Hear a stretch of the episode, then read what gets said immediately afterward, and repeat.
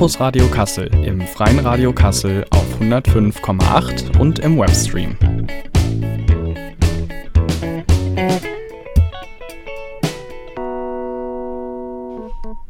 Und damit herzlich willkommen zu einer neuen Ausgabe des Campus Radios. Heute mit dem zweiten Teil unserer Sendung Projekt Bundestag. Und zwar senden wir heute am 14.09.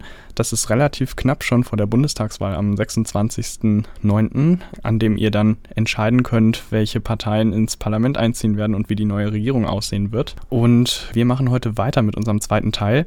Wir haben uns in dieser Sendung beschäftigt mit der Linken, der CDU und der FDP und den entsprechenden Spitzenkandidatinnen der Parteien in im Wahlkreis Kassel für das Direktmandat im Bundestag. Ich darf dann heute im Studio einmal den Tannel begrüßen, der für uns die FDP und die Linke begutachtet hat. Schönen guten Tag.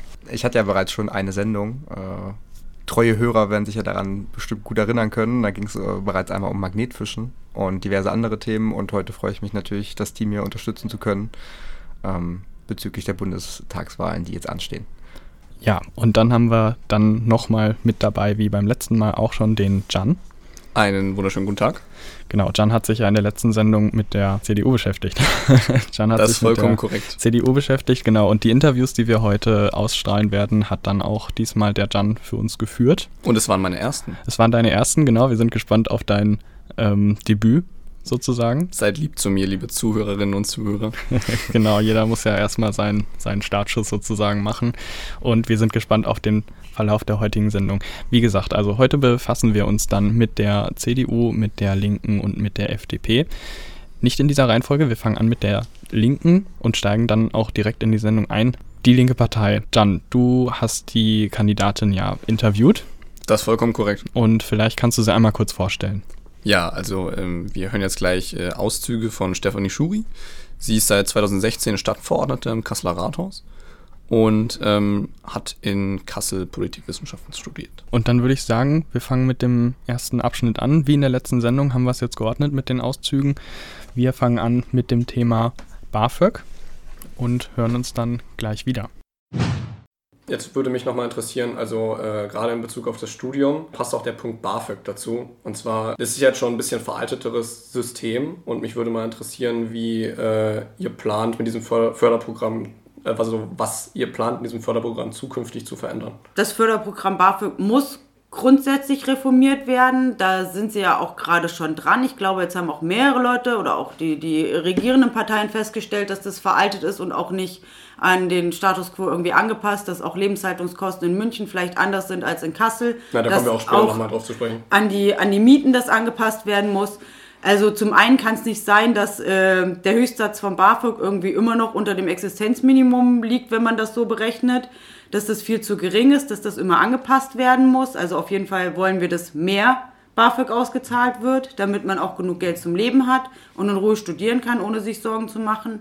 Zum anderen sind wir aber auch der Meinung, dass das BAföG nicht mehr an das Einkommen der Eltern geknüpft sein darf, weil es kann ja zum Beispiel sein, dass deine Eltern viel Geld verdienen, die aber nichts geben wollen, weil sie der Meinung bist, du sollst es nicht studieren oder so, weil sie der Meinung sind, du sollst was anderes machen und dann sagen sie, ich finanziere dein Studium nicht. Deswegen sollte das BAföG unabhängig vom Einkommen der Eltern sein und das BAföG sollte auch ähm, rückzahlungsfrei sein. Jetzt ist es ja aktuell so, dass du die Hälfte zurückzahlen musst, aber trotzdem äh, gibt es viele, viele Leute, auch in meinem Bekanntenkreis, ich kenne äh, eine, das ist eine Frau mit über 50, zahlt noch ihr BAföG zurück, weil sie, dann hat sie studiert, dann hat sie aber auch Kinder bekommen, dann konnte sie nicht zurückzahlen, dann hat sie im Bereich, äh, im sozialen Bereich gearbeitet, da hat man nicht so viel verdient, dann hat man immer nur ein bisschen zurückzahlen können und dann schleppt man sozusagen seit Anfang an einen Schuldenberg mit sich rum. Auch wenn es nicht so mega viel ist und es ist nur die Hälfte, die du zurückzahlen musst, trotzdem belastet sowas ein, auch wenn man immer Schulden hat. Deswegen sind wir der Meinung A, unabhängig vom Abko Einkommen der Eltern und B, nicht also ohne es zurückzuzahlen, sondern als vollständige, ja, vollständige Unterstützung.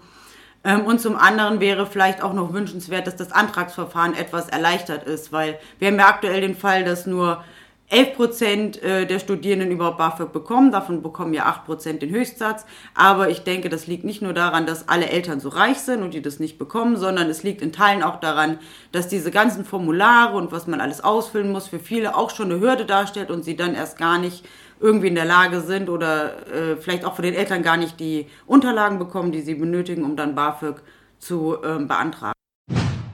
Ja, mehr BAföG, mehr Eltern, also mehr Unabhängigkeit, elternunabhängig, rückzahlungsfrei und leichteres Antragsverfahren. Das sind ja schon mal sehr vielversprechende Forderungen. Jan, was sagst du denn zu den Äußerungen von der Stefanie Schuri? Also ich bin der Meinung, dass das durchaus sinnvoll ist. Ähm, zur Info, ich beziehe selber auch BAföG und ich unterschreibe die Dinge, die sie so gesagt hat. Das ist ziemlich, äh, ein ziemlich hoher äh, Bürokratieaufwand und ähm, deswegen finde ich die äh, Ausführungen hauptsächlich ziemlich gut. Gut, also ist ja begrüßenswert auf jeden Fall. Ähm, nebenbei sei übrigens bemerkt, dass BAföG äh, wird in, oder ist in diesem Jahr 50 Jahre alt geworden und wurde ja damals in der Brandlegislatur geschaffen und ist tatsächlich auch gestartet als rückzahlungsfreies Darlehen. Das hat sie jetzt ja auch gesagt, dass das gefordert wird, rückzahlungsfrei zu machen. Also die Forderungen hören sich auf jeden Fall alle gut an, würde ich sagen. Ist dann immer die Frage, wie finanziert man das wieder? Ne? Also genau. ist ja ein relativ teures Programm. Äh, zumal man dazu ja sagen muss, dass sie hat es ja schon, also sie hat ja angesprochen, die Kost, also die Rückzahlung und dergleichen sollen ja ähm, größtenteils dann zurückgeschraubt werden. Aber im Wahlprogramm niedergeschrieben steht ja final, dass sogar jegliche Studiengebühren abgeschafft werden sollen. Und das ähm, erscheint mir doch äh, sehr abenteuerlich, äh, wie das überhaupt in die Wege geleitet werden soll. Aber ist natürlich ähm, ein Vorstoß und zeigt ja hier, dass sich ja schon mal in kleinen Schritten denken, auf alle Fälle. Dazu sei ja auch gesagt, dass, also Studiengebühren, das müssen wir vielleicht noch korrigieren. Also es sind ja keine Studiengebühren, die wir im Moment zahlen, sondern Semesterbeiträge. Studiengebühren haben wir ja in der Form nicht, aber auf jeden Fall die Bestrebung, auch keine aufkommen zu lassen. Also ich denke mal, da merkt man auf jeden Fall, dass die Linke da versuchen möchte, möglichst Kosten zu entlasten und äh, Programme aufzulegen und zu verstärken. Aber wie gesagt, also ist dann immer die Frage der Realisierung, würde ich auch sagen. Ne? Da ist dann ist sie jetzt natürlich weniger drauf eingegangen. Wir haben ja noch andere Bereiche angesprochen und zwar auch die Corona-Politik in Bezug auf Studierende. Das haben wir auch bei den anderen Kandidaten angesprochen. Waren schwere Zeiten für uns die letzten drei Semester. Da hören wir mal rein, was die Linke dazu zu sagen hat. Jetzt möchte ich nochmal im letzten Punkt auf äh, nochmal wieder zum Campus zurückkommen. Ich habe jetzt viele KommilitonInnen, die noch nicht einmal in ihrem Leben auf dem Campus waren, es sei denn, sie waren zur Klausur. Ist jetzt das, wenn es jetzt wieder nicht Präsenz wäre, wäre es jetzt das vierte Semester in Folge, was nicht in Präsenz wäre. Toi, toi, toi, auf Holz klopfen und so. Ähm, hoffen wir, dass es nicht so ist. Jetzt würde mich mal noch interessieren, wie äh, die Linke die Studierenden näher in den Fokus rücken möchte in Bezug auf Corona, weil wir haben äh, oftmals die Schwierigkeit gehabt, dass die Schülerinnen und Schüler quasi im Fokus von der Corona-Politik waren aber von den Studierenden immer erwartet wurde, dass sie sich immer, also dass sie sich von sich aus mit Zoom auseinandersetzen und so weiter. Dass sie, dass sie, äh, von denen wurde das quasi von vornherein erwartet, dass das kein Problem sein sollte. Wie, wie möchtet ihr da äh, mit, den Studi mit den Studierenden auf einen Nenner kommen? Da muss man wirklich sagen, das war enormes, äh, eigentlich ein enormes Versagen der, der aktuellen Bundesregierung, Corona und die Studierenden. Also erst relativ spät hat man festgestellt, dass es besonders die Studierenden sehr hart getroffen hat, weil ja alle Jobs, die da jetzt weggefallen sind, eigentlich Studierendenjobs waren in der Gastronomie, solche Sachen. Und dass da die Hilfen viel zu viel spät, viel zu spät kamen.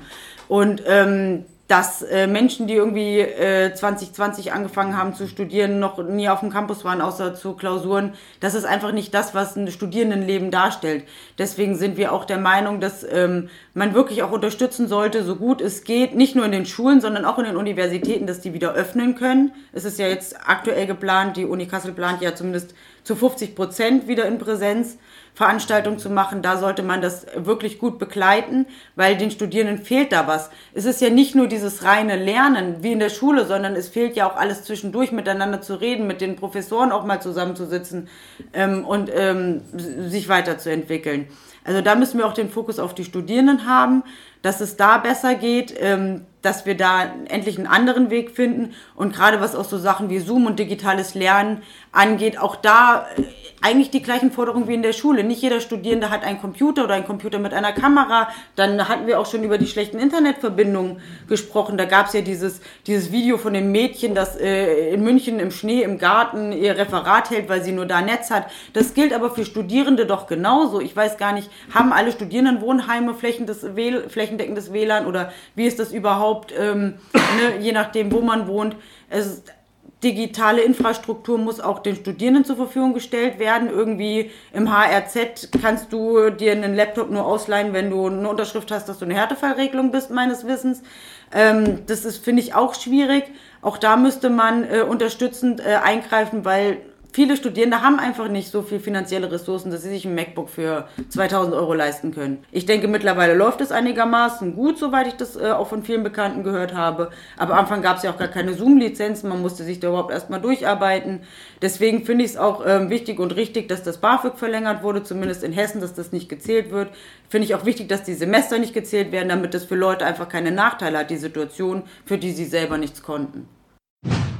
Das war Stefanie Schuris Antwort auf die Corona oder auf die vergangene Corona-Politik von Studierenden. Grundlegend würde ich jetzt mal sagen, die spricht uns natürlich jetzt aus der Seele mit äh, dem Versagen der Regierung, mit äh, ja, mit äh, mehr Unterstützung, die da kommen muss und auch was das Internet betrifft. Ähm, an der Stelle kurz sei angemerkt, ähm, natürlich gibt es neben Zoom auch noch andere anbietende ähm, ja, äh, Austauschportale wie äh, meinetwegen Big Blue Button oder Skype oder Microsoft Teams etc. Also das haben wir noch dazu und natürlich gibt es nicht nur MacBooks, die teuer sind, sondern auch noch andere Hersteller von Samsung über Huawei etc.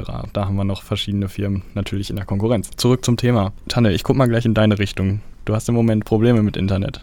Ich habe momentan ziemlich starke Probleme mit dem Internet, nämlich ich habe gar kein Internet und das macht dann natürlich Studieren in einem digitalen Semester ziemlich kompliziert. Ähm, das, weswegen mich dieses Thema ja besonders interessiert. Ähm, sie spricht auch durchaus, wie du es schon genannt hast, ziemlich wahre Punkte an. Fakt ist eins, ähm, auch im Wahlprogramm wurde niedergeschrieben, wie sie denn an, die, an der Hochschule ähm, einiges in, in, die Schieflage geraten ist, wieder gerade rücken wollen, und zwar durch ein sogenanntes Hochschulsozialpaket. Das soll dafür sorgen, dass es mehr bezahlbare Plätze in Wohnheimen und Mensen gibt und auch Hilfe für die Studierendenwerke da ja momentan durch Corona doch eine starke Belastung kommt, sowohl bürokratisch als auch in anderen Bereichen. Unter anderem ist damit auch drin, dass das Semesterticket äh, im Großen und Ganzen kostengünstiger werden soll, ähm, sogar mit dem Ziel, es in der Zukunft kostenlos bereitstellen zu wollen. Auch da stellt sich dann natürlich die Frage, wie soll das dann passieren? Da steht leider nichts dazu im Wahlprogramm, aber auf alle Fälle haben sie dazu schon sich einige Gedanken gemacht und das auch im Programm niedergeschrieben. Also auffällig finde ich bei der, bei ihren Aussagen auch, also wie gesagt, ich denke, ihr stimmt mir da wahrscheinlich zu oder ihr als Hörerinnen und Hörer werdet uns, werdet uns da auch zustimmen. Also das sind ja Punkte, die wichtig sind, die sie anspricht. Aber es ist jetzt wenig lösungsorientiert, muss ich sagen. Es ist sehr kritiklastig auf jeden Fall und ähm, meine Interpretation davon ist jetzt zumindest, dass das einfach ist, aus der Opposition heraus zu kritisieren, was die Regierung falsch gemacht hat. Aber gehen wir auf jeden Fall zum nächsten Punkt über. Wir haben noch das Thema Internet, wo wir gerade schon drüber gesprochen haben. zum konkreten Punkt digitaler Ausbau, digitale Infrastruktur. Und da haben wir natürlich auch eine Frage zugestellt und hören uns an, was Stefanie Schuri dazu geantwortet hat. Jetzt möchte ich gerne nochmal äh, zum Punkt in digitale Infrastruktur kommen. Du weißt ja wahrscheinlich, dass äh, wenn man ein bisschen aus der Innenstadt oder von den, von den Ballungsgebieten weggeht, man teilweise nicht mal mehr irgendwo Netz hat. Ich habe jetzt selbst die Erfahrung gemacht. Ähm, wie gedenkt die Linke denn, äh, das Problem in Angriff zu nehmen? Ähm, es ist ja teilweise sogar mitten in der Kasseler Innenstadt, dass äh, eine schlechte Mobilfunkabdeckung bzw. Äh, mobile Datenabdeckung ist. Und äh, in dem lustigen Ort Knickhagen hier um die Ecke an der Fulda, äh, da gibt's ja nur wirklich gar nichts. Also da ist die Linke ganz klar, das muss, ähm, wir müssen wirklich sehr, sehr schnell ausbauen. Äh, Mobilfunknetz, aber auch Internet, ähm, weil nur so können wir auch diese Problematiken, dass sich immer alles in der Innenstadt oder in, in, in, in urbanen Zentren bald und die ländlichen Bereiche ausdünnen, nur so kann man äh, dem entgegenwirken, weil sich Unternehmen auch im ländlichen Bereich ansiedeln würden, wenn sie denn dort arbeiten könnten. Wir haben ja jetzt durch Corona auch alle die Homeoffice-Erfahrung gemacht. Ich glaube, viele haben auch die Erfahrung gemacht, dass es auf dem Land durch, durch durchaus erträglicher war, Corona zu, äh, zu durchleben. Und wenn man dann aber kein Homeoffice machen konnte, weil einfach die WLAN-Verbindung oder auch äh, die Mobilfunkverbindung so schlecht war, ähm, ist man wieder gezwungen, in die Stadt zu gehen. Deswegen sind wir da einfach für rigorosen Ausbau auf allen Ebenen. Also aber das fängt hier schon bei Schulen an, dass, dass teilweise äh, kein Glasfaser an Kasseler Schulen ist oder wir nur drei Modellschule haben, wo jetzt Glasfaser gelegt wird. Jetzt 2021. Also äh, andere europäische Länder schütteln da den Kopf. Also ich, ich finde, wir müssen jetzt echt gemerkt haben, da gibt es keinen Weg zurück. Wir müssen ausbauen und zwar rapide. Ähm, das ist einfach nur äh, notwendig in, in diesem digitalen Zeitalter, ja, in dem Fall. wir leben da hat sie das Problem beim Namen genannt. Tanne, du hast das ja gerade schon angesprochen. Versorgung auf dem Land ist dürftig, wenn nicht sogar schlecht. Und ja, also selbst in der Stadt haben wir ja zum Teil große Probleme mit der digitalen Infrastruktur. Auch da haben wir jetzt wieder Forderungen nach mehr, aber ohne konkreten Vorschlag. genau. Das stimmt wohl, ja. Also, aber Digitalisierung ist ja ein Thema, was so ziemlich sich jeder jetzt gerade auf die Fahne geschrieben hat, weil es einfach äh, ein ziemlich brennendes Thema ist und äh, ein allgegenwärtiges Problem. Ähm, gespannt bin ich nur, wie es dann letztendlich umgesetzt wird, denn ähm, Fakt ist eins, muss jetzt relativ schnell passieren. Es kann ja nicht sein, dass wir hier in Deutschland äh, mit dem Internet so große Probleme haben oder generell mit der Bereitstellung von Internet. Ähm, ja. Andere Länder lachen uns da sowas von aus. Das stimmt, das stimmt. Da haben wir einen ziemlich schlechten Stand. Ich weiß nicht, wie sind eure Erfahrungen? Jan, wie sind, hast du Erfahrungen mit dem Internet im Ausland so mal gemacht? Irgendwie Im, Im Ausland habe ich Im Ausland habe ich eigentlich nur ziemlich positive Erfahrungen gemacht, muss ich euch ehrlich sagen. Also ja. wirklich überall eigentlich nirgendwo, dass ich ein Funkloch hatte, so gesehen. Ja, und hier, hier fährt man nach, also man fährt jetzt nach, keine Ahnung, nach, ähm, wie heißt das, Bad Wildung zum Beispiel, kein Netz mehr. Also tot. Da kann ich auch anmerken, äh, ich war tatsächlich in Dänemark im Urlaub. Ich habe mich mal gewagt, ähm, ins Ausland zu fahren und mir das da mal ein bisschen anzugucken. Und ich kann einfach, ich kann einfach nur sagen, das Internet und der Ausbau da, der Netzausbau und die Netzabdeckung, das ist was ganz anderes. Also selbst im kleinsten Dorf hast du da drei bis fünf Balken und kannst problemlos ähm, deine Nachrichten checken, deine Mails checken oder jemanden anrufen. Das ist ja bereits hier im tiefsten Dorf doch ja, ein ziemlich großes Problem. Ja, und mit dem EU-Roaming ist das natürlich sehr praktisch, dass das dann funktioniert. Da kommt wahrscheinlich niemand zu uns, um unser gutes Netz zu nutzen. Aber ja, sind wir mal gespannt, wie das weiterläuft, weil konkrete Vorschläge waren da jetzt natürlich noch nicht zu hören. Gut, wir haben jetzt den nächsten Punkt, der vielleicht für die meisten mit am wichtigsten sein könnte, Mieten. Und da hören wir uns auch mal die Antwort der Spitzenkandidatin der Linken an. Dann kommen wir jetzt, äh, du hast es gerade schon angesprochen, in Richtung Wohnen. Also Uni hat ja auch immer was mit Wohnen zu tun, hattest du ja gerade schon gesagt, du hast quasi den perfekten Übergang geschaffen. Jetzt gehen wir nochmal ein bisschen in die Mieten rein. Also gerade in Großstädten und Unistädten äh, steigen die Mieten. Wir haben uns das mal konkret auf Kassel äh, angeschaut. Allein in Kassel ist der, der Mietpreis pro Quadratmeter für 30 äh, Quadratmeter seit 2000, also von 2011 auf 2020 von 7,84 Euro pro Quadratmeter auf knapp 10 Euro gestiegen. Jetzt ist äh, die Frage konkret zu dir. Also das, das trifft halt besonders dann Studierende, gerade aufgrund dessen, dass die ja äh, verschiedene, also Geringverdienerjobs haben, gerade in Gastronomie und so weiter. Im linken Programm äh, steht das Wort Hochschulsozialpaket. Was, ist, was beinhaltet dieser Begriff und was, also was verfolgt ihr damit oder was ist eure, euer Plan damit? Ähm, in Bezug auf Wohnen ist der Plan selbstverständlich, Wohnraum zu schaffen und das sagen wir ja für alle, nicht nur Studierende haben das, das Problem, dass insbesondere ein, zwei Zimmerwohnungen, 30, 40, 50 Quadratmeter, was du gesagt hast, das sind die Wohnungen, wo wirklich auch die Preise explodiert sind und die sehr, sehr teuer sind. Ähm, das liegt nicht nur daran, dass Studierende gerade solche Wohnungen suchen, ähm, dass auch viele Menschen alleine leben und einfach diese Wohnungen gebraucht werden und nicht vorhanden sind. Ähm, und unter Sozialpakt verstehen wir, dass einfach dieses Grundrecht auf Wohnen nur dann gegeben sein kann, wenn wir ausreichend Wohnen haben. Das heißt in Bezug auf Studierende, dass wir dafür auch sind, ähm, mehr Studierendenheime zu bauen. Also nicht wir, sondern in, in Kasseler Fall wäre das Studentenwerk.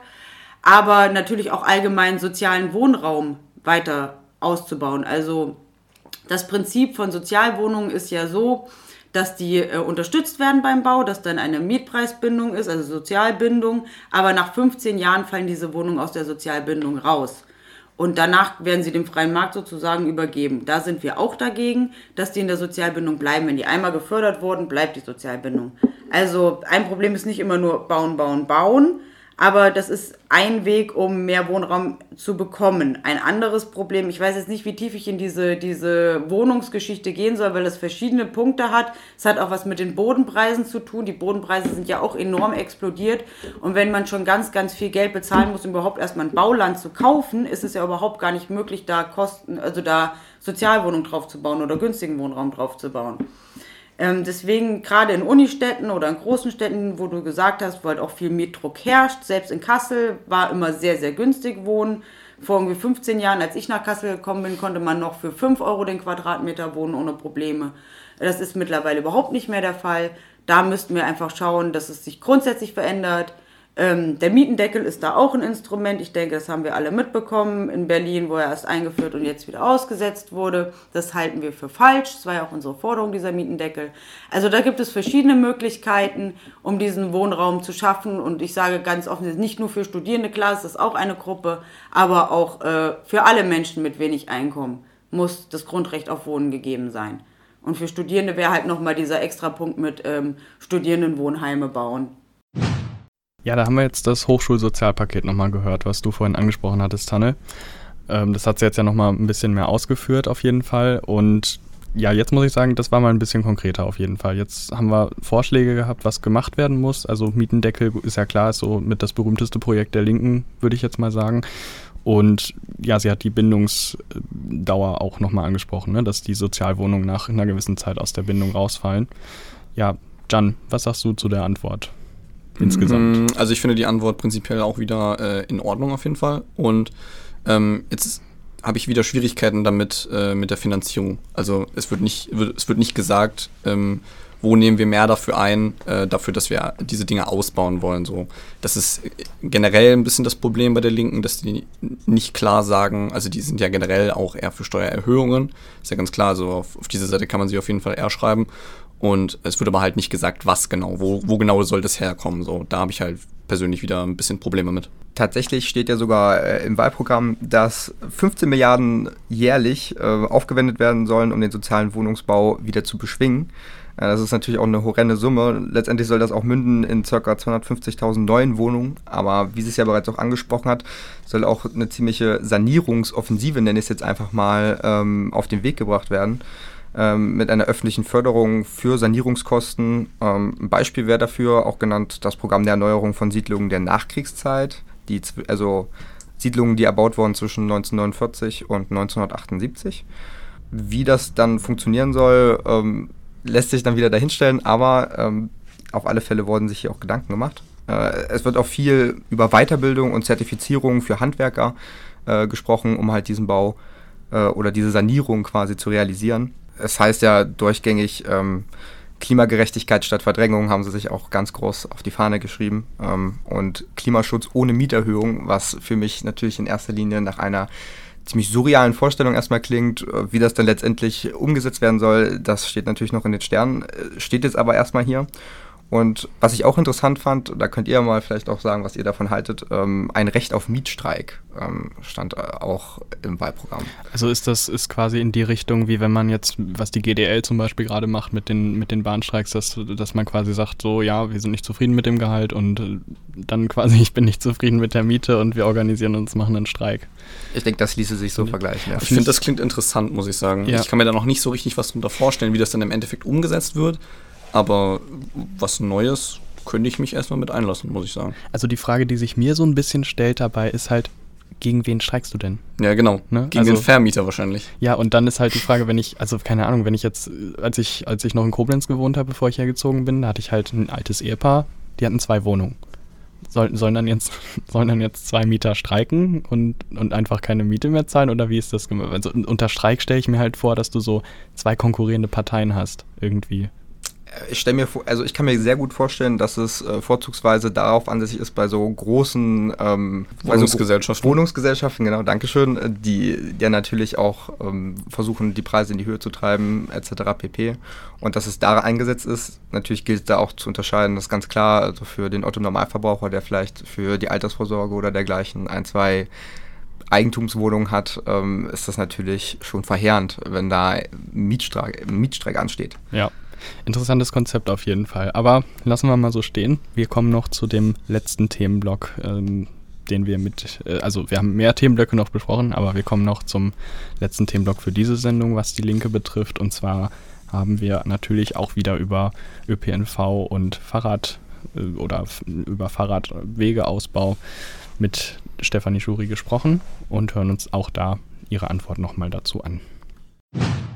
Ja, jetzt in Bezug auf Infrastruktur möchte ich auch gerne nochmal auf äh, Verkehrssituationen in Kassel zu sprechen kommen. Also es gibt ja sehr Schwierigkeiten in Bezug auf das Fahrradnetz jetzt in Kassel und auch in Bezug auf äh, Taktung und Auslastung der Tramlinien.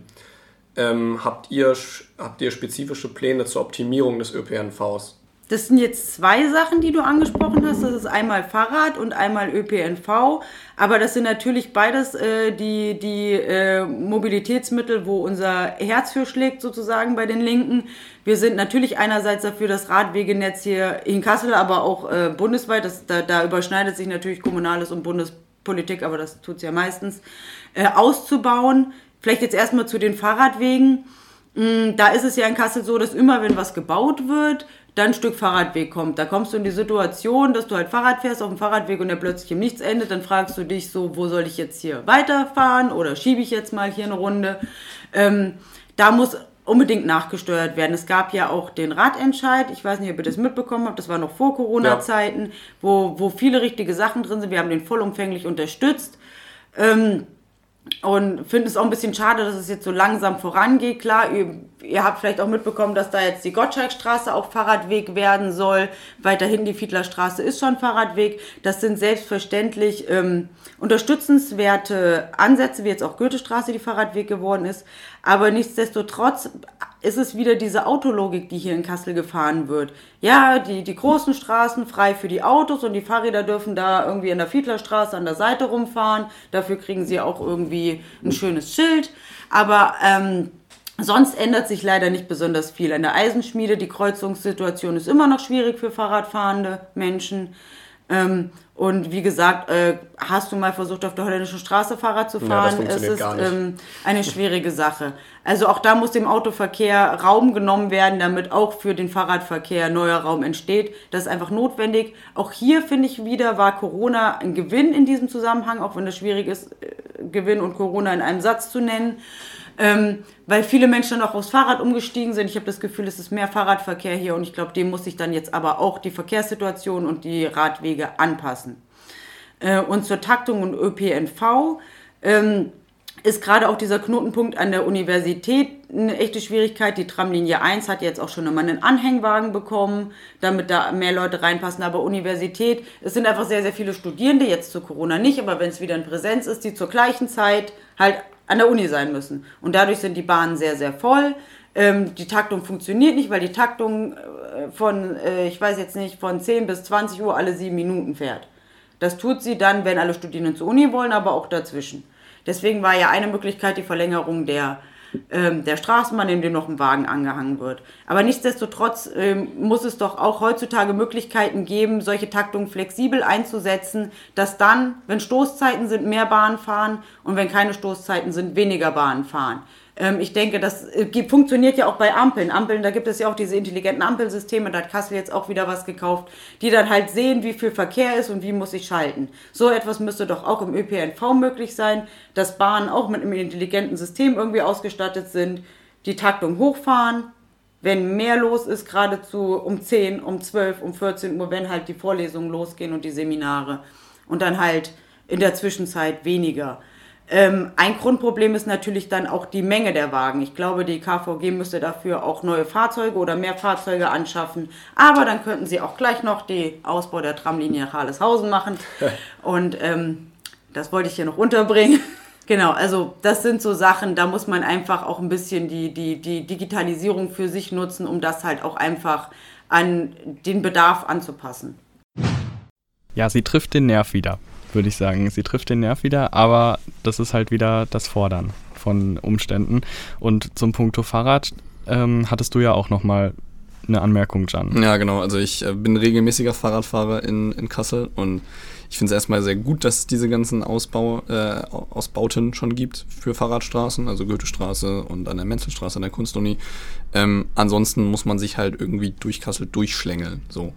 Sonst, wenn man nicht weiß, wie man fährt, ist man irgendwann auf der Straße und wird von Autos angehupt, so ungefähr, was halt sehr unangenehm ist. Gerade die Frankfurter entlang oder die Wilhelmshöher Allee. Und ja, man muss halt einfach, das möchte ich gerade noch mal ganz kurz betonen, man muss wissen, wie man fährt. Ja, auf jeden Fall. Also in der letzten Sendung hast du das ja auch schon mal angemerkt und ich ja. glaube, Boris Mijatovic von den Grünen, der ist da auch noch mal näher drauf eingegangen, wie, wie man, wie die Radsituation hier generell ist, wenn man fährt. Aber so viel dazu. Wir haben auch mit der CDU gesprochen. Jan, den Kandidaten, vielleicht kannst du den auch noch mal kurz vorstellen. Das ist gar kein Problem für mich. Ähm, das ist der Michael Aufenanger und der ist ehemaliger Polizeibeamter.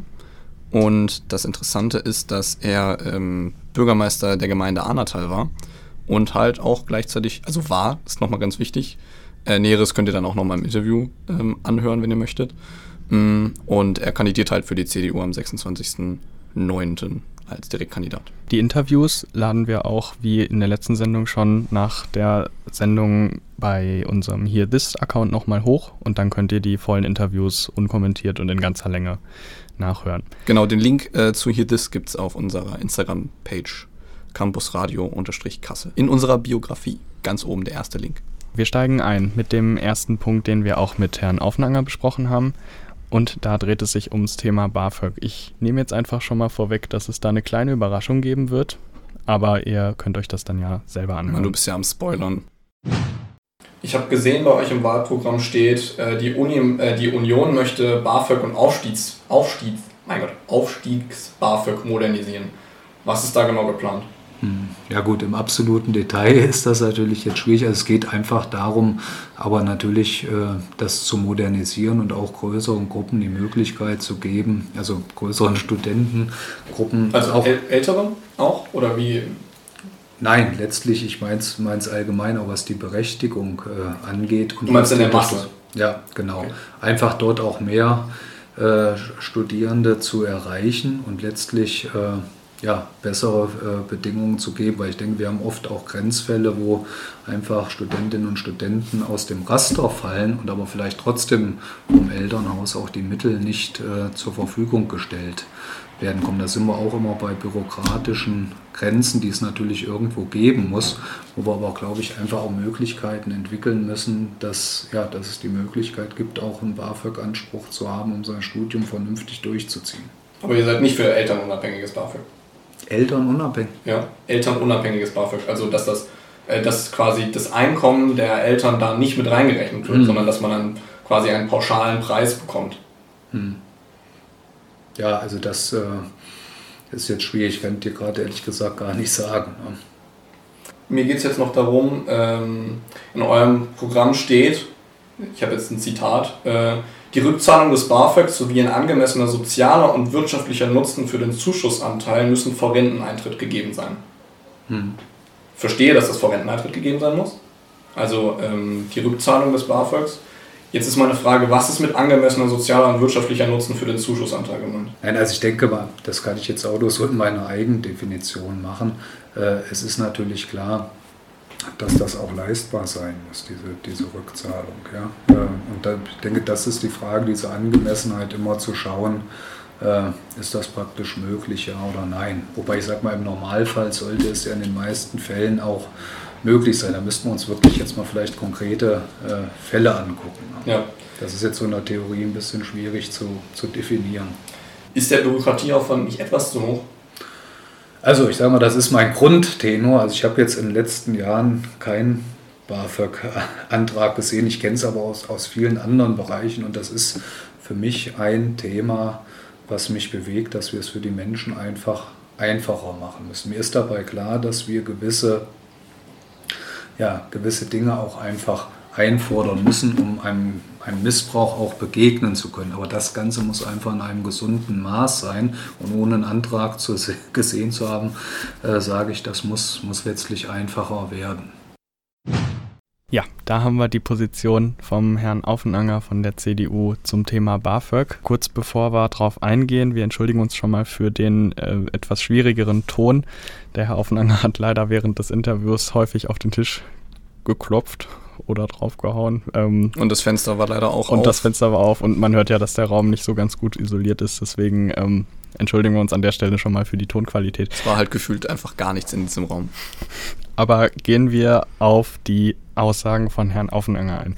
Ich möchte jetzt vorweg natürlich gleich anmerken, äh, jeder Politiker, jede Politikerin hat natürlich irgendwo ihre Fachgebiete und Kernkompetenzen. Aber ja, nicht zu wissen, was elternunabhängiges BAföG ist, Jan? Finde ich sehr schwierig, muss ich ehrlich sagen. Also wir haben uns von vornherein ja, ähm, das möchte ich nochmal ganz kurz sagen, ähm, wir haben den Direktkandidatinnen und Direktkandidaten vorher eine Themenauswahl geschickt und unter anderem geht es halt auch auf den Campus ein.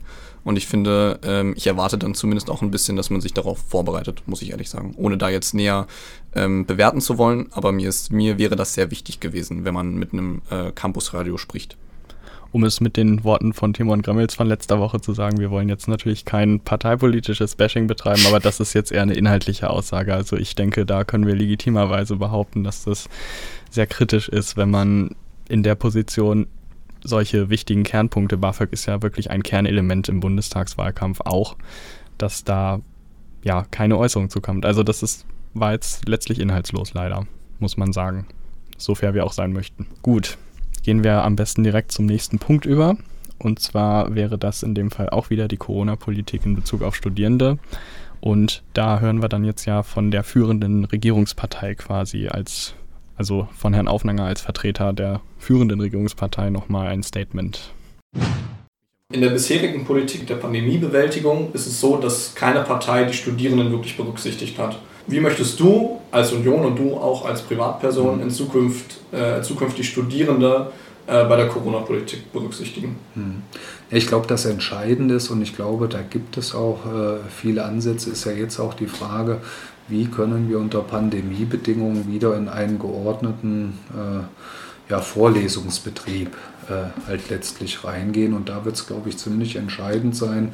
Erstens, dass die, dass die Universitäten mit Unterstützung natürlich, das ist natürlich speziell Länder, Ländersache, aber der Bund ist natürlich auch für Rahmenbedingungen zuständig, aber dass die Universitäten eigentlich in die Lage versetzt werden, Modelle aufzustellen, wo auch jetzt mal unabhängig davon, wie eine Pandemie sich entwickelt, der äh, studentische Betrieb auch äh, in Präsenz halt stattfinden kann. Und das ist natürlich ein ziemlich schweres Unterfangen, weil die Räumlichkeiten vielleicht nicht darauf äh, ausgelegt sind. Da muss man halt überlegen, äh, und ich glaube, die Überlegung gibt es ja auch, wie kann man es auf jeden Fall machen. Kann man auch hybride Veranstaltungen anbieten und immer einen Teil äh, letztlich ermöglichen, äh, an den, an den Vorlesungen teilzunehmen. Die entscheidende Frage ist, die ich aber jetzt, glaube ich, Stand heute schwer zu beantworten ist, wie entwickelt es sich denn weiter? Weil das ist natürlich für die längerfristigen Maßnahmen äh, entscheidend, weil ich kann jetzt natürlich auch nicht sämtliche Universitäten in Deutschland auf einen relativ schnellen Schlag oder eine überschaubaren Zeit umbauen und sagen, wir schaffen jetzt Bedingungen, dass äh, wir das Doppelte an Platz haben, damit wir alle, damit wir sozusagen die Studentenzahlen in den äh, äh, Hörsälen praktisch halbieren können. Das wird ja nicht funktionieren und hängt natürlich auch davon ab, wie es, wie es weitergeht. Und man merkt ja schon jetzt, trotz, obwohl die Zahlen äh, derzeit steigen, dass wir eigentlich mit der, mit der Impfstrategie, die wir haben und anderen Dingen, zumindest in vielen Bereichen, in ein normalisiertes Leben zurückkehren. Von daher ist für mich wichtig, vor Ort mit, mit relativ einfachen Maßnahmen, ohne jetzt alles komplett umzukrempeln, halt äh, ja, das eigentlich hinzubekommen. Und ich bin jetzt wirklich, bin da eigentlich frohen Mutes, dass das auch mit dem Start des neuen äh, Semesters äh, klappen wird. Und äh, ja, dann müssen wir mal weitersehen und dann auch wirklich flexibel darauf reagieren. Ja, der Herr Aufenanger zeigt sich etwas optimistischer, was das nächste Semester betrifft, als andere InterviewpartnerInnen, die wir jetzt bisher befragt haben. Also es ist klar, dass man äh, Unis nicht umbauen kann innerhalb von ein paar Monaten. Das ist für mich ganz klar. Ähm, für mich ist es trotzdem immer noch ein Unding zu sagen, das habe ich auch in der letzten äh, Sendung bereits gesagt, ähm, dass SchülerInnen quasi im Fokus der Politik waren und Studierende halt gar nicht. Dass die halt, von denen halt erwartet wurde, dass die Online-Uni machen. Und ähm, ja, das möchte ich einfach nochmal ganz kurz sagen. Äh, prinzipiell würde ich zu der ganzen Antwort auch einfach sagen, es war ziemlich diplomatisch gehalten. Es wurde immer von vielen Ansätzen gesprochen und von vielen Lösungsansätzen, die es zu finden gilt und einen optimistischen Blick auf das neue Semester. Leider fiel mir da so ein bisschen diese Ansätze, also die wurden halt in keinster Weise richtig ausformuliert, höchstens angeschnitten. Das fehlt mir da so ein bisschen. Letztendlich wird sich zeigen, inwiefern diese Ansätze realisiert werden. Ähm, und ja, es lässt einen natürlich mit Spannung auf die Bundestagswahlen jetzt gucken um unser Lieblingsadjektiv wieder in die Runde zu werfen, schwammig. Schwammig, also wenig, wenig greifbare Aussagen bisher dann wieder. Ne? Okay, wir kommen wieder zum nächsten Punkt Internet. Und ja, das äh, Ministerium für Verkehr und Infrastruktur, wo ja nun auch Ausbau Internet zugehört, liegt ja auch in CDU-Hand. Da sind wir mal gespannt, was wir dann nicht in CDU, in CSU-Hand, aber in der Union, sagen wir es mal so. Dann gucken wir doch mal, was wir da zu hören bekommen. Passend zu Infrastruktur passt auch die digitale Infrastruktur. In eurem Parteiprogramm steht, dass ihr bis 2025 überall 5G-Netz äh, ausbauen wollt und 15 Milliarden Euro für Gigabit-Netze äh, investieren möchtet. Jetzt eine ganz persönliche Frage. Ist das Ihrer Meinung nach eine realistische Einschätzung? Das bis dahin ausgebaut zu haben oder das Geld bereitzustellen? Das bis dahin auszubauen. Also ja, ich sag mal so, ich glaube, man muss sich auch. Äh, ja, ehrgeizige Ziele äh, setzen. Und ich glaube, dass da schon einiges möglich ist. Man muss einfach mal schauen, was in den letzten drei, vier Jahren auch äh, passiert ist, was auch schon derzeit an Förderprogrammen auch zur Verfügung steht. Auch da ist aber wieder für mich ein Credo und das ist auch ein, eine Sache, die mich so als äh, Bürgermeister, der viele Erfahrungen mit Förderprogrammen antreibt, ist nämlich, diese Förderprogramme müssen ja, die dürfen einfach nicht überfrachtet sein mit regulativen Dingen, wo dann wirklich Sachen sich verzögern oder auch gar nicht gemacht werden, weil das Förderprogramm das nicht hergibt. So ein schönes Beispiel ist für mich immer, wenn dann geklagt wird, ja, die Kommunen oder auch die Firmen, wer auch immer Fördermittel beantragt, die Fördertöpfe sind noch voll und die Mittel nicht abgerufen. Das liegt aus meiner Sicht ganz oft daran, dass die Förderprogramme nicht darauf ausgerichtet sind, äh, ja, dass schnell und effektiv etwas äh, laufen kann. Und ich bin, bin mir fest überzeugt, ich habe das selbst auch in Anatal, haben wir flächendeckendes Glasfaser bis im Haus, äh, bis ins Haus. Das haben wir eigenwirtschaftlich äh, praktisch mit einer Firma realisieren können. Und das ist eigentlich das, wo, äh, wo, zu, äh, wo wir zu hinkommen müssen, dass Firmen das machen können. Und es gibt dann natürlich die Bereiche auch in unserem Land, und da wird es dann im Kern auch darum gehen, gerade in die Bereiche, wo man, wo die äh, Besiedlungsdichte relativ dünn ist, da halt wirklich auch das schnelle äh, Internet hinzubekommen, sprich äh, wirklich Glasfaser bis ins Haus zu haben. Und da hat auch Kassel äh, einen sehr, sehr großen äh, Nachholbedarf, wenn ich zum Beispiel so im Bereich da der Aue, Landaustraße, Menzelstraße gucke und habe da noch kein Glasfaser bis ins Haus äh, oder in anderen Bereichen, beziehungsweise das noch nicht verfügbar, da muss da, muss da glaube ich auch einiges äh, passieren, aber ich weiß, dass das möglich ist. Wie möchte man dort, wo bisher nicht mal Internet ist, in vier Jahren steht da als Ziel, 5G haben? Hm. Das entzieht sich meiner, meinem Verständnis, muss ja. ich ehrlich sagen, aber ja, aber vielleicht das nochmal noch, noch dazu an der Stelle. Ich glaube, wenn man auch konsequent die Bereiche, die man hat, äh, nutzt und umbaut, dann kann man da auch schon äh, sehr gut äh, vorankommen und will das aber auch nochmal verschärfen. Wenn ich von Kassel über äh, die Tulpenallee die Rasenallee nach Ahnatal fahre, dann bricht bei mir und ich telefoniere oft natürlich mit Freisprecheinrichtung im Auto zweimal die Telefonverbindung ab. Ne? Das wird aber auch ein Zusammenspiel von Bund und Ländern sein. Also ich weiß, dass gerade das Land Hessen auch äh, mit einer entsprechenden Strategie jetzt wirklich auch erstmal gesagt hat, wir müssen diese weißen Flecken alle beseitigen. Ja, da haben wir nochmal das bekräftigende Klopfen zum Schluss von dem Herrn Aufwanger gehört. Was sagen wir denn zu, seinen, zu seinem Statement? Auch hier wieder ähm, hat es sich eher nach einer Prognose angehört, äh, nämlich der Feststellung, dass es Probleme gibt.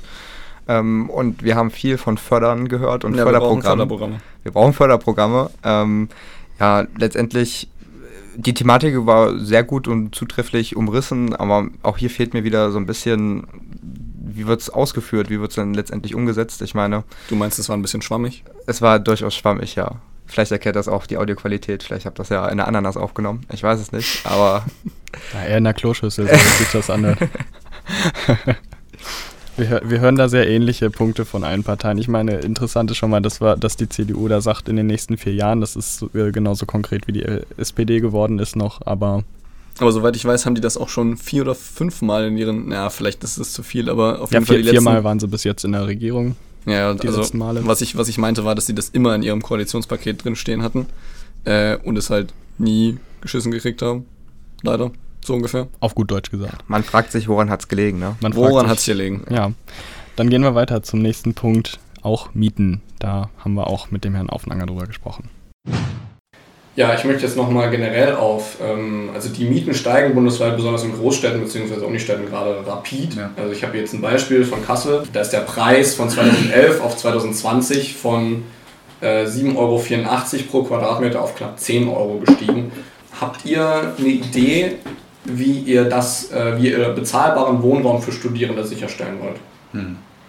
Ja, also ich denke, Grund, der Grundgedanke muss erstmal sein, neben den Möglichkeiten, die es über ja, Wohnungsbau, Genossenschaften, staatliche äh, Instrumente, Firmen, die irgendwie Wohnungsraum zur Verfügung stellen. Natürlich, da hat man einen gewissen äh, direkten Einfluss vielleicht drauf, die letztlich zu animieren, mehr zu tun, aber natürlich auch die privaten zu animieren. Also es muss einfach einfacher werden, auch Wohnraum schaffen zu können. Ne? Wir haben äh, über 20.000 Bauvorschriften in Deutschland und wenn man heute anfängt, äh, praktisch und will etwas gestalten, dann muss man sich unter Umständen mit Denkmalschutz sehr intensiv auseinandersetzen, mit den Vorgaben, die es in Richtung auch energetischer Dinge letztlich gibt. Und da ist, glaube ich, einfach so, dass wir das entschlanken müssen, äh, damit wir letztlich, äh, ja, damit die Leute auch animiert werden, Wohnraum neu zu schaffen.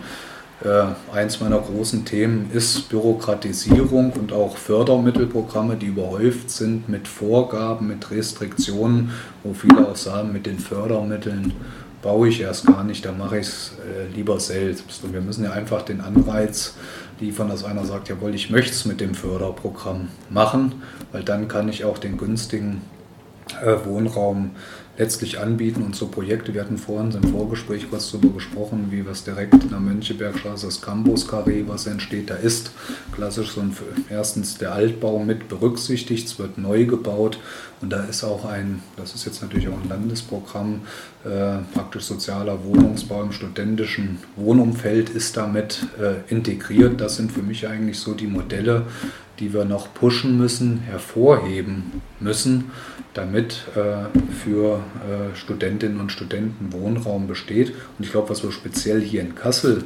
machen müssen, ist weiter an unserem äh, ÖPNV-Angebot da kommen wir auch gleich noch zu, auf ja, Fall, ja. Ich will es nur unter dem Bezug sagen, weil das dürfen wir nicht ausblenden. Mir ist klar, jeder, jeder Studentin, jeder Student möchte gern natürlich in der Innenstadt wohnen, da wo sozusagen das, das Leben abgeht. Aber wir haben natürlich auch wirklich in diesen, ich sag mal, Ortschaften, die auch zum Wahlkreis Kassel gehören, direkt um Kassel herum sicherlich Möglichkeiten, Wohnraum äh, zu schaffen und wo man auch in einer Viertelstunde bis 20 Minuten wirklich mit der Regio-Tram in der Innenstadt ist. Genau. Ich würde jetzt ganz gerne nochmal zum Mietendeckel kommen. Also ja. die Union lehnt ja den Mietendeckel, steht in eurem ja. Programm ganz klar ab.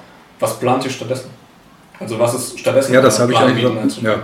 Also ich sage mal, unser Thema ist das, was ich eigentlich eben schon angedeutet habe, nämlich äh, Bauen äh, leichter machen, Planungsverfahren äh, vereinfachen. Man muss dann auch manchmal gucken, dann widerspricht sich vielleicht der Denkmalschutz dem ökologischen Zielsetzungen, die irgendwo definiert sind, ist auch ein Problem mittlerweile äh, in unserem Land.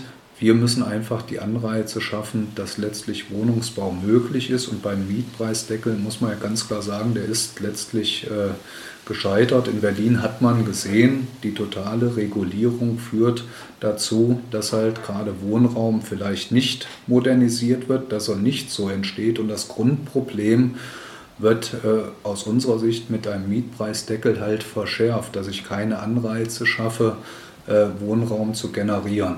Und äh, da ist unser ganz klares System, klar strukturierte Förderprogramme, die einfach sind, die dann auch gewährleisten, dass nicht nur hochpreisiger Wohnraum entsteht, sondern dass auch wirklich ein Wohnraum entsteht, den sich ja, jede Studentin, jeder Student auch dann gut leisten kann. Ja, weniger Regulierung, mehr Anreize. Das ist eigentlich die Kernaussage aus dem ganzen Ausschnitt jetzt. Du meinst Förderprogramme? Förderprogramme, also er ist ja nicht müde geworden, das zu betonen mit Förderprogrammen. Ich finde es jetzt auch, also ohne da jetzt langatmig ausholen zu wollen, aber ich finde es jetzt ganz lustig. Es, es wirkt ja schon ein bisschen, als, als würde er jetzt die Schuld der steigenden Mieten generell irgendwie auf Studierende abschieben, weil sie in der Innenstadt wohnen wollen. Also dass Mietpreise steigen, weil sie, äh, weil mehr Menschen in Zentren ziehen, ist ja klar. Aber das ändert ja, ja nichts an dem. So nicht, habe ich jetzt so nicht wahrgenommen. War jetzt mein Eindruck, ja, okay. aber äh, also ne, das ändert ja nichts an der Problematik, dass die Mieten trotzdem bezahlbar bleiben müssen und gerade für diese Zielgruppe, weil die Uni nun mal in der Innenstadt ist, dann kann man sie auch irgendwo draußen auf den Acker bauen. Mit, mit dieser Logik. Aber das ist jetzt äh, eine subjektive Einschätzung. Wir müssen im Anbetracht der Sendezeit noch zum letzten Punkt kommen. Und zwar hatten wir auch noch hast es ja in dem Ausschnitt auch schon angemerkt, Jan, äh, über ÖPNV und Fahrrad nochmal reden und hören auch da nochmal Michael Offenangers Äußerung zu. In eurem Parteiprogramm steht, ihr möchtet Dörfer und Städte, das passt jetzt ganz gut dazu, im gleichen Maße unterstützen. Also äh, ihr steht, ihr, äh, bei euch steht, man möchte bewusst außerhalb von Ballungsgebieten unterstützen und äh, auch bewusst das Umland äh, mit dem ÖPNV. Und, also mhm. äh, da geht es jetzt so ein bisschen so darum, also wie möchtet ihr das genau machen? Und vor allem auch, ähm, es gibt ja auch innerstädtisch immer noch Probleme. Wir hatten jetzt gerade während Corona äh, zu, zu Stoßzeiten eine massive Überlastung, wo man teilweise nicht mal einen Sitzplatz kriegt oder eng an eng gedrängt in der Bahn steht. Also äh, wie möchtet ihr das verbessern? Also eins ist klar, Vorhin äh, hast du schon mal das Stichwort geliefert. Äh, wir müssen über Taktungen ganz klar reden und wir müssen natürlich auch über, über Verbindungen als, als solches reden. Für mich ist immer auch ein schönes Beispiel. Oder das war schon ein Beispiel von vor ein paar Jahren, wir müssen das immer prüfen, wie es ist. Als ich meine Ausbildung angefangen habe, beziehungsweise mein Studium bei der Polizei, habe ich mal geguckt, äh, kaufe ich mir jetzt ein Auto, ja oder nein. Und da hätte ich mit der, mit der mit Zug und Bahn über eine Stunde äh, gebraucht, ich glaube fast Stunde 15, mit dem Auto 20 Minuten, wenn es schlecht läuft, 25 Minuten. Das ist so ein schönes Beispiel. Wir wollen ja nun auch eine Verkehrswende, eine Energiewende. Äh, dazu brauchen wir halt auch Ringverkehre, die wir aufbauen müssen. Sprich, äh, ich komme sehr gut noch äh, vom, aus dem ländlichen Bereich, zumindest wenn man nah wohnt, äh, in die Stadt hinein. Da haben wir, ob es die Straßenbahn nach, äh, nach Helsa bis nach Hesse-Schlichtenau ist äh, oder andere Beispiele, die Regiotram-Strecken als solches, die sind schon relativ gut ausgebaut. Da kommt man sehr gut in die Innenstadt, aber wenn man dann in der Innenstadt umsteigt oder muss erst in die Innenstadt fahren, um hier nach Niederzweren zu kommen, um das Beispiel wieder zu äh, aufzufrischen oder zu beleuchten, dann funktioniert das nicht. Und dann habe ich Fahrzeiten, die nicht akzeptabel sind. Und da, da müssen wir letztlich ran. Und wenn das jetzt nur auf den ÖPNV gemunzt ist, dann müssen wir halt auch einiges äh, an, an Geld in die Hand nehmen. Und ich glaube weiterhin auch überlegen, wie wir wirklich auch ja, mal Gedanken uns machen über neue in, innovative Projekte. Es gibt ja, ich sag mal jetzt Mitfahrzentrale ist das falsche Wort, aber da gibt es ja auch intelligentere äh, Systeme, aber auch das Mitfahren als solches, das Grundprinzip ist ja richtig, wo man vielleicht auch überlegen muss, wie kann man sowas neben dem traditionellen ÖPNV, sprich Zug und Bahn, äh, noch weiter ausbauen. Ja, ÖPNV ist ein gutes Stichwort und zu ÖPNV passt auch Fahrrad. Ähm, innerstädtisch fahren normalerweise viele Studierende mit dem Rad zur Uni. Ich weiß nicht, ob du schon mal in Kassel Fahrrad gefahren bist. Ja, bin ich. Er nickt. ähm, was plant die Union konkret hinsichtlich des 1,5 Grad Ziels in Bezug auf Radwegeausbau? Gerade jetzt in Bezug auf Kassel. Hm. Also was, Gut, jetzt was, was plant ihr da genau? Also jetzt im direkten Bezug auf Kassel äh, ist das schwierig, weil der Bund ja wirklich Rahmenbedingungen liefert. Sprich, das muss einfach sein, da sind wir wieder bei der Förderung und es äh, passiert ja, es passiert ja einiges, ob es die Schnellverkehrswege sind, die jetzt in Planung sind. Das wird hier vor Ort geplant und ich sag mal, auf Bundesebene und auf Landesebene kann man die Gelder bereitstellen, kann Impulse geben und muss vor allen Dingen auch, da bin ich wieder bei dem Thema, die müssen einfach genug sein, diese Instrumente. Viele Projekte verzögern sich wirklich ellenlang, weil äh, Bundesadministration und Landesadministration dazu aufwendig und äh, zu langsam arbeiten und dann vielleicht noch Umplanungen wünschen, dann fängt man neu an zu planen. Da muss das Geld äh, einfach effektiv und effizient den kommunalen Akteuren äh, bereitgestellt werden. Und wir haben ja auch, ich sage mal, ob das jetzt hier, ich sage mal im Landkreis Stadt Kassel ist mit einbezogen, das, das Radwegeprogramm des ADFC, äh, wo ja letztlich die Dinge auch definiert sind. Da haben wir eigentlich die Maßnahmen drinstehen, die wir jetzt nach und nach äh, umsetzen müssen und die es dann auch attraktiver machen, noch auf das, auf das Fahrrad letztlich auch äh, umzusteigen. Weil ich glaube, gerade dadurch, dass wir jetzt diesen E-Bike-Boom äh, haben, wird es halt auch für, ich sag mal, weitere Strecken, auch gerade bei der Topografie, die wir äh, in Kassel äh, und Umgebung haben. Es ist eine tolle, also kenne ich als äh, Schüler sehr gut mit dem Kassel nach Fahrrad, äh, mit, mit, dem Fahrrad nach Kassel und dann wieder zurück nach Arnatal im Hochsommer. Das ist ein hartes Metier mit E-Bike. Äh, Habe ich das jetzt auch schon gemacht. Es ist deutlich äh, leichter und man kommt vor allen Dingen auch dann mal nicht geschwitzt zu einem äh, geschäftlichen Termin oder in den Unterricht oder die Vorlesung. Weil wenn man da geschwitzt drin sitzt, ist das natürlich auch äh, schlecht und dann für den Alltag nicht immer tauglich, so will ich es mal formulieren. Wir hören hier also einmal wieder das Credo weniger Regulierung, mehr Bereitstellung. Aber für mich kommt dann auch die Frage, ne, Bereitstellung ist ja schön und gut, die Mittel müssen aber auch abrufbar sein und das fehlt halt leider häufig durch die Bürokratie, die durch die aktuelle Regierung unter Beteiligung der Union, da ist natürlich auch die SPD bei, aber Ne? Wir haben eigentlich ein aufgebautes Bürokratiemonster. Das kommt ja nicht von anderen Parteien, sondern von der Regierung. Also, das war jetzt noch der letzte Punkt von Michael Aufnanger von der CDU. Und ja, wir haben mit der FDP nicht gesprochen, aber Tannel, du kannst uns mehr erzählen. Ja, leider ist es unserem Team nicht gelungen, ähm, ein Interview mit dem Herrn Matthias Nölke, so heißt nämlich der Kandidat äh, der FDP vom Wahlkreis Kassel, äh, zu arrangieren. Ähm, das lag einerseits daran, dass unsere Mittel, unsere Recherchemittel äh, relativ begrenzt sind, weil wir ein ziemlich kleines Team sind. Und aber auch daran, dass der Kandidat der FDP doch durchaus sehr, sehr schwer zu finden ist. Äh, woran das liegen mag, äh, man weiß es nicht. Ähm, aber wir haben natürlich kein Interview, aber ein Mitschnitt von dem Wahlkampfauftritt von dem Herrn Lindner am 13.08. hier in Kassel. Auch das könnt ihr euch natürlich auf das an anhören. Ja, ansonsten würde ich jetzt einfach mal es kurz übernehmen und einen kleinen Abriss geben über das FDP-Wahlprogramm. Wie schon gerade genannt ist Matthias Nölke, der Abgeordnete bzw. der Kandidat der FDP. Abgeordneter deswegen, weil er in der vorangegangenen und jetzt noch aktuellen Legislaturperiode bereits im Bundestag saß. Er ist 1980 in Kassel geboren und studierte Jura in Göttingen und war unter anderem Mitglied im Ausschuss für Arbeit und Soziales. Ähm, Im Großen und Ganzen lässt sich zu dem FDP-Programm im Groben sagen, dass sie besonders die Baulandschaft, also das Bauen von Häusern, den Neubau fördern wollen, Flächen mobilisieren wollen und entschiedene Gegner von Enteignung, Mietpreisbremse und dem Mietendeckel sind. Äh, besonders interessant äh, zu der Thematik soziales Wohnen. Ähm, sie wollen zahlungsschwachen Wohnungssuchenden, wozu auch ähm, teilweise Studenten gehören nun mal, den Zugang zu Wohn Wohnraum durch Wohngeld erleichtern. Wie das passieren soll, wie das geschehen soll, kann man unter anderem im FDP-Programm nachlesen, ähm, steht aber nicht allzu ausformuliert da. Äh, es lässt sich also, es bleibt noch ausstehend, ähm, wie das dann letztendlich realisiert werden soll. Interessanter wird es dann schon bei Hochschule und Forschung. Dieser Reiter ähm, hat einen ziemlich interessanten BAföG-Vorschlag, nämlich ein elternunabhängiges Baukasten-BAföG. Darin ist implementiert eine freie Wahl des Studienganges und das Studium generell und die Entscheidung des Studiums soll nicht länger mehr von den Eltern abhängen, wie der Name ja schon anmuten lässt. Neben dem Kindergeld soll ein monatlicher Sockelbetrag von knapp 200 Euro ausgezahlt werden. Weitere 200 Euro für ehrenamtliches Engagement oder Nebentätigkeiten werden äh, dazugerechnet und ein monatlich anpassbares und zinsfreies, rückzahlbares Darlehen äh, soll gewährleistet werden, was erst bei gutem Einkommen, hierbei ist gutes Einkommen nicht definiert worden, ähm, zurückgezahlt werden soll. Die Förderhöchstdauer ist die Regelstudienzeit plus zwei Semester, wobei ein Fachwechsel keinen Einfluss auf die gesamte Förderung nehmen soll.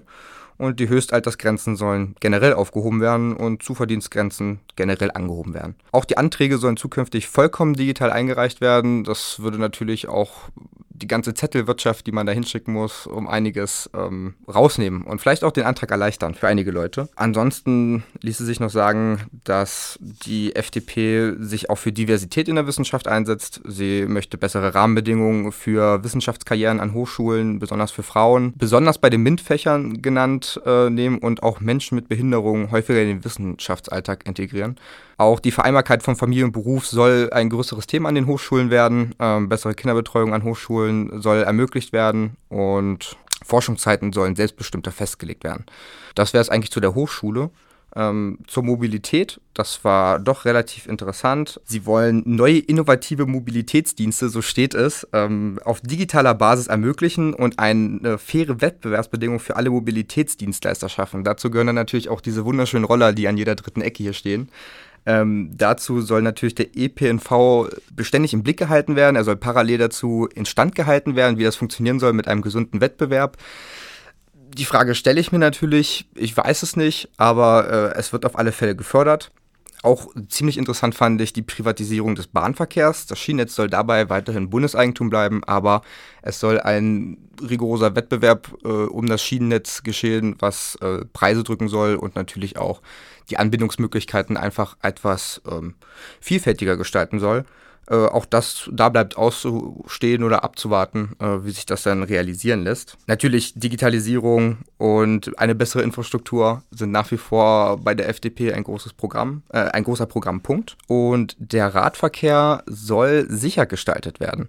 Ähm, die zukünftige Verkehrsplanung muss und soll die Bedürfnisse des Radverkehrs berücksichtigen. Ähm, Ziel sind dabei sichere Radwege, Radfahrstreifen und generell ein Vermeiden von Konflikten mit motorisiertem Verkehr. Ein besonders interessanter Punkt war hierbei ähm, ein Plädieren für ein Einführen des Abbiegeassistenten für alle Lastkraftwagen, ähm, der im gleichen Atemzug damit genannt wurde. So viel zu dem Thema Mobilisierung. Viel mehr habe ich jetzt zu den anderen Themen gar nicht rausgesucht. Ähm, ich denke, das Thema Digitalisierung ist jetzt für jeden, der sich einigermaßen mit dem Thema FDP und dem Wahlprogramm auseinandergesetzt hat, ähm, ein ziemlich großer Punkt, der ja immer wieder auch als Schlagwort fällt. Äh, dementsprechend kann man sich ja darunter auch durchaus was vorstellen. Ja, dann auf jeden Fall danke für den Überblick, der ja auf jeden Fall noch sehr ausführlich war und ja, war ja auf jeden Fall noch ein bisschen was im Programm, was man jetzt hier anmerken konnte, was zu unseren Themenfeldern passt. Auf jeden Fall interessant, was zur Hochschulgestaltung so gesagt wird.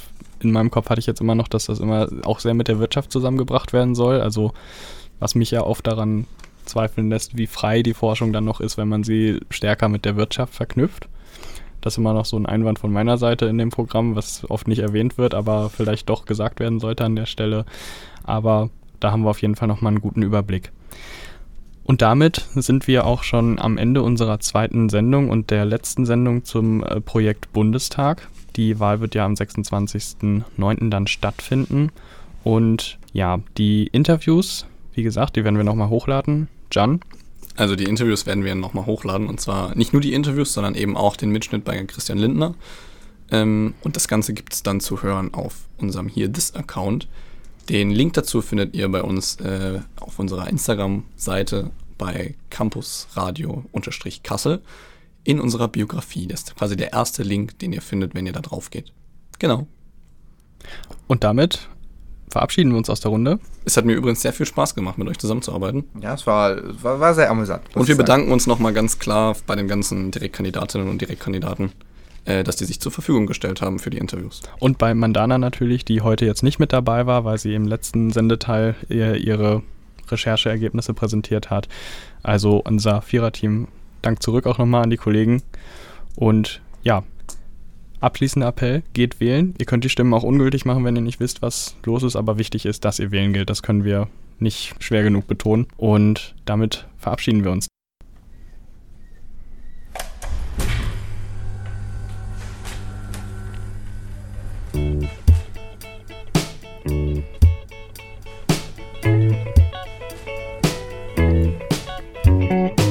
Campus Radio Kassel, im freien Radio Kassel auf 105,8 und im Webstream.